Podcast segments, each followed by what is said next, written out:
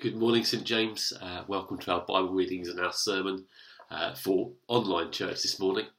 Um, if you're able to, I'd still encourage you to uh, to come along to St James. Uh, I won't be there, but Reverend Ajay is taking the service for us, and Richard Sharp is our speaker. Richard Sharp, who works with Operation Mobilisation, um, wasn't expected to be with us, but he was meant to be on a mission trip to Belarus, which understandably has been cancelled. Uh, so it's a joy to have Richard and Rachel with us. Uh, so if you're listening to this first thing Sunday morning, uh, I'd encourage you to be at church for 10.30. But in the meantime, uh, let's listen to our Bible readings for today. Our first reading is from the book of Isaiah, chapter 43 and verses 16 to 21. I am the Lord, who opened a way through the waters, making a dry path through the sea. I called forth the mighty army of Egypt, with all its chariots and horses. I drew them beneath the waves, and they drowned, their lives snuffed out like a smouldering candle wick. But forget all that. It is nothing compared to what I am going to do. If I'm about to do something new. See, I've already begun. Do you not see it? I will make a pathway through the wilderness. I will create rivers in the dry wasteland. The wild animals in the fields will thank me, the jackals and owls too, for giving them water in the desert. Yes, I will make rivers in the dry wasteland, so my chosen people can be refreshed. I have made Israel for myself, and they will someday honour me before the whole world. This is the word of the Lord. Thanks be to God. Our second reading is from the Gospel of John, chapter 12, and it's verses 1 to 8. Six days before the Passover celebration began, Jesus arrived in Bethany, the home of Lazarus, the man he had raised from the dead. A dinner was prepared in Jesus' honour. Martha served, and Lazarus was among those who ate with him. Then Mary took a twelve ounce jar of expensive perfume, made from essence of nard, and she anointed Jesus' feet with it, wiping his feet with her hair. The house was filled with the fragrance. But Judas Iscariot, the disciple who would soon betray him, said, That perfume was worth a year's wages. It should have been sold and the money given to the poor. Not that he cared for the poor. He was a thief, and since he was in charge of the disciples' money, he often stole some for himself. Jesus replied, Leave her alone. She did this in preparation for my burial. You will always have the poor among you, but you will not always have me.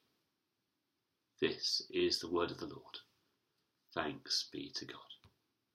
So let's pray and ask for God's help as we look at His word. Father God, we thank you for the gift of your word to us. And we ask that you fill us again with your Holy Spirit now, wherever we are, that we might hear your voice speaking to our hearts today. Amen.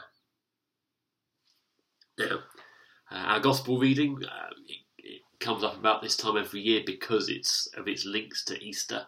Uh, but picture it because I say growing up, I, I didn't quite understand because when I went out for a meal, we'd sit around a table and you know there were chair legs and everything in the way. How would you get to someone's feet if you wanted to come close to them? Because there's, there's just there's table legs, there's chair legs, there's everything else. We're all around the table. There's no way to do that. And it was some years before uh, I understood just the the different way of eating in those days, which was uh, to recline. It was to literally to lie down on couches or on cushions, supporting your head on one arm and then reaching into the middle and eating. And so everyone is effectively they're in a circle, but they're lying on couches or on the floor, propped up on cushions, stretched out. And in that context, well, feet are easily accessible, aren't they? But again, imagine whether we're kind of on cushions or at a table, you're having a meal, and someone comes in, in the middle of this meal, goes up to one of the guests, and pours out a bottle of uh, CK1 or Fabergé or I, no, I don't know perfume, sorry, uh, but pours out enough of this stuff on someone else's feet that the whole place stinks of it. And then they wipe their the feet with their hair. And everyone else is just looking, at maybe holding their noses. And just think, what on earth is going on? And you see, it's interesting. The only the room is has got all the disciples in it, along with uh, Lazarus, with Martha is serving. Um, there'll be other people from the from the neighbouring houses as well. Um, the only comment we hear recorded is Judas, who says, "That's such a waste of money." Honestly, you could have sold that and then given that money to the poor, and that would have been a much that that's that would be sensible. What what on earth is that? And it, I wonder, I wonder about Lazarus and Martha's reactions. I wonder if Martha was embarrassed. Um, again, we know the story of Mary and Martha, where Martha is serving, getting everything ready, and Mary just sits at Jesus' feet. Um, when with a Lazarus, well, this is his house, this is his party, and in the midst of it, his sister has just made the whole place smell of, well, well, nard, but a perfume that's used for anointing dead bodies. And it's like that's that kind of stops the conversation, doesn't it? That kind of interrupts whatever interesting anecdote, whatever story he was in the middle of telling. That's gone, and everyone is staring at his sister, and his sister is wiping Jesus' feet with her hair. Now, again, in those these days, using your hair on someone's feet would be strange enough. In those days, the hair was seen as, um, well, frankly, a, a very personal part of the body. That's why it was covered. You didn't expose your hair to other people. It, that's that was effectively nudity. As Lazarus there, this is what his sister is doing with Jesus again, the Bible doesn't tell us what Lazarus was thinking, what Martha was thinking, what the other guests were thinking. We only hear what Judas was thinking, which was about the cash. Um, and it's quite special that actually the Bible just ignores all those other thoughts, all those other responses and just records what Jesus says. Uh, Jesus says, Leave her alone. She did this in preparation for my burial. You'll always have the poor among you, but you'll not always have me. And so it, it raises the question how did Mary know? How does Mary know to come and anoint Jesus' feet with something which speaks so eloquently of death? And you know this is just a short time before he he rides into Jerusalem on a donkey with everyone shouting Hosanna, Hallelujah, praise the Lord. Um, that's that's the immediate future. We know one week later what happens, um, but how did Mary know? And I was thinking about this, and I, I flicked back through the Gospels, and it's striking how many times Jesus speaks to his disciples about his death. All the way through the Gospels, Jesus says to them, The Son of Man must go to Jerusalem, be handed over to the authorities, sentenced to death, and will rise again on the third day. Jesus says it clearly several times. And the disciples don't listen, can't listen, can't imagine that Jesus will actually let it happen. Jesus, who's got the power to raise Lazarus from the dead, he's not going to let some soldiers just take him away and put him on the cross, is he? That's, that, that'd be ridiculous. But maybe Mary's heard. And maybe Mary has taken it to heart. And so at this point, a handful of days before Jesus' crucifixion, Mary is the only one who sees what is coming and who wants to prepare Jesus, who wants to bless Jesus, to love Jesus on his way to the cross. And that gesture has been recorded so that we tell the story again and again and again, and we see Mary's worship, Mary's understanding of Jesus, Mary's intimate relationship with Jesus, where she's allowed to come and anoint his feet. You think about the stories of Jesus in the Gospels. He reaches out and touches other people he touches the leper uh, to cleanse the leper of his leprosy. He rubs mud on the eyes of the blind man to bring healing. Uh, the woman with the issue of bleeding touches the hem of his robe in order to um, draw on Jesus' power for her own healing. Jesus touches people to impart something of God's power and God's kingdom. We're not often told of people touching Jesus. But Mary dares. Mary sees what is coming for Jesus and she steps into his space and she anoints his feet and she wipes them with her hair. And when Judas says, This, this isn't right, Jesus says, Leave her alone. She's doing this for me. This is this is right, this is appropriate. There is a, you will not always have me with you, that there is a short time before my death and, and I am gone. And even when I'm resurrected, I will not be with you in the same way. And so I was struck not only by Mary's insight and her courage to worship Jesus in this way, in front of other people who would have been disapproving or un, non under, not understanding. And if you hold that against our Old Testament reading from the book of Isaiah, and you have these words, um, forget all that's gone before. It's nothing compared to what I'm going to do, for I am about to do something new. See, I've already begun. Do you not see it?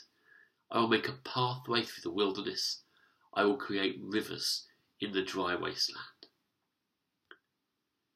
God had called a people to himself, and he had brought them out of slavery in Egypt into the promised land by parting the waters of the Red Sea.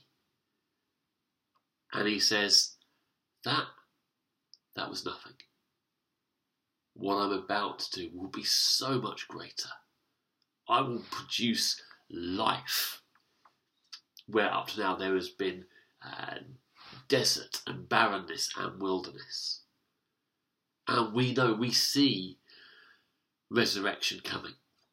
We look ahead to Easter Day thinking, oh, please, Lord, come and give us your life. And so you have this sense that Mary has seen that God is doing something new. Mary's life has been transformed. Mary's life has been changed because of Jesus. Whatever she was saved from before, when she first met Jesus, uh, and there are a number of uh, traditions about Mary Magdalene, simply the fact that uh, she and her sister lived with their brother who would have been the main breadwinner, they would have looked after the house, and he died, leaving them destitute, leaving them with no provision, leaving them with no protection. And Jesus came and brought their brother out of the grave, giving them their life back as a family, giving these women their, their protection, their shelter, their, their ability to live a, a normal life in their community back. Jesus has done so much for Mary. And so she sees in him God doing something new, God doing something greater, God doing something that is beyond what any of us can imagine. And that's the tricky thing. is looking to God for something that we can't imagine. God has forgiven us all of our sins. God has given us life that will not end. God has given us peace that passes understanding. But on a day to day basis, it could just look like the same as everyone else. That we're just slogging through, grinding out day after day as war continues around the world, as the cost of living goes up, as um, climate change continues to threaten and um, destroy around the world, um, with so many vested interests fighting change on that. And for ourselves, we have broken relationships, uh, we have chronic pain, uh, and things in our bodies just aren't the way we want them to be, and they don't seem to be changing. And in the midst of that, it's very hard to see God doing a new thing. Especially when we've been Christian for a while and we received that knowledge of God's forgiveness and God's love some years ago. And actually, now we're just living it out day by day and it becomes mundane. We are called to worship Jesus. We are called to show him what he is worth. And just, how do we do that? How do you show Jesus what he is worth when he is the Lord of all? When he has saved us from all our sins, he has taken away all our guilt and our shame. When he's provided a way for us to know peace in the midst of pain and struggle and heartbreak and grief? How do we show him worth? And Mary shows us how. By being brave, by listening to Jesus, taking what he said on board, and, and responding out of that, pouring out the best of what we have to Jesus, giving our best to Jesus loving Jesus as best we can. You know, I'll confess that the busyness of life takes me away from that. It gets in the way of me spending time with God. It gets in the way, the way of me listening to what God is saying. My discipline is uh, to read the Bible every morning, to spend time through each day in prayer, sitting, knowing that God is with me.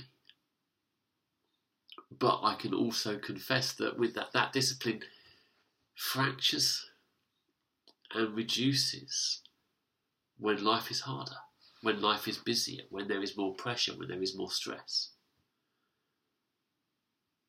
Jesus hasn't changed my resilience to the rest of life has changed, has diminished. But when I come to Jesus, when I give time to treating Jesus the way he deserves to be treated, as my Saviour, as the one who has freed me from everything that drags me down, everything that weighs me down, everything that would, would keep me bound up in a prison of guilt and shame and fear and pain. When I give him that time and say, Jesus, thank you. Bless you. You are everything to me. As I worship Jesus, in those moments I am free. I am known. I am loved and I am with God in a way where nothing else matters. And as I leave that time of being in Jesus' presence, somehow I find that I have strength to respond to people I find difficult, strength to to go on in spite of pain and uh, difficulties, strength to, to get on and tick jobs that need done off without feeling weighed down by them or ground down by them. That's not to say we worship Jesus so we can be more effective at work. but when we worship Jesus with all our hearts, we are made whole. And then when we are whole, we are more able to be ourselves. We're more able to receive God's love and show God's love to those around us. All the Bible traditions say that Mary was a, a broken and hurt woman before she met Jesus. And yet, of all the characters in the Gospels, she's the one who loves Jesus most extravagantly, who remains focused on Jesus to the exclusion of all the voices around who criticize and who uh, nitpick and who suggest that she should be doing something else. That's my prayer, is that I could love Jesus in a way where I'm not distracted by other people, what other people think, what other people want, what, what else is going on. That I can love Jesus, he deserves to be loved because of what he's done for me. And I know that when I receive that love, when I'm in that place where I am pouring myself out for Jesus, that's when I'm best able to share that love, to share that generosity, to share that overflow of joy and peace and love and hope with people around me. Worship is meant to be with everything that we have. But we get distracted and we get weighed down. And so this morning I invite you just to come and focus on Jesus. And then to pour out the best you have for him. Give him the best of your time, the best of your words, the best of your attention. And he will receive it. He will let himself be loved by you. And He will continue loving you in return. We are God's beloved people. But we have a choice about how much of that love we receive and how we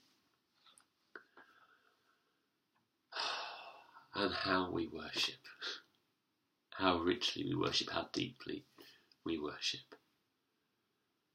So, as always, I'm going to pray for us and ask God to fill us with His Holy Spirit, that we would be able to worship Jesus as individuals and as His family here in Alperton, the way that Jesus deserves. Let's pray. Lord Jesus, thank you so much for all that you've given us, all you've done for us, for all that you are. You are the Lord of all. You're our Redeemer, you're our Saviour. And we, we confess that life is hard and we become distracted. We become discouraged. So we pray you fill us with your Holy Spirit. We pray that you lead us into more and more of the truth about who you are, the truth of your kingdom, the truth of your life that you've drawn us into. Jesus, we want to love you with all our heart, soul, mind, and strength. Receive our worship and draw us more and more into deep times of worship where we can love you the way that you deserve. Lord Jesus, we ask this in your name and for your glory. Amen.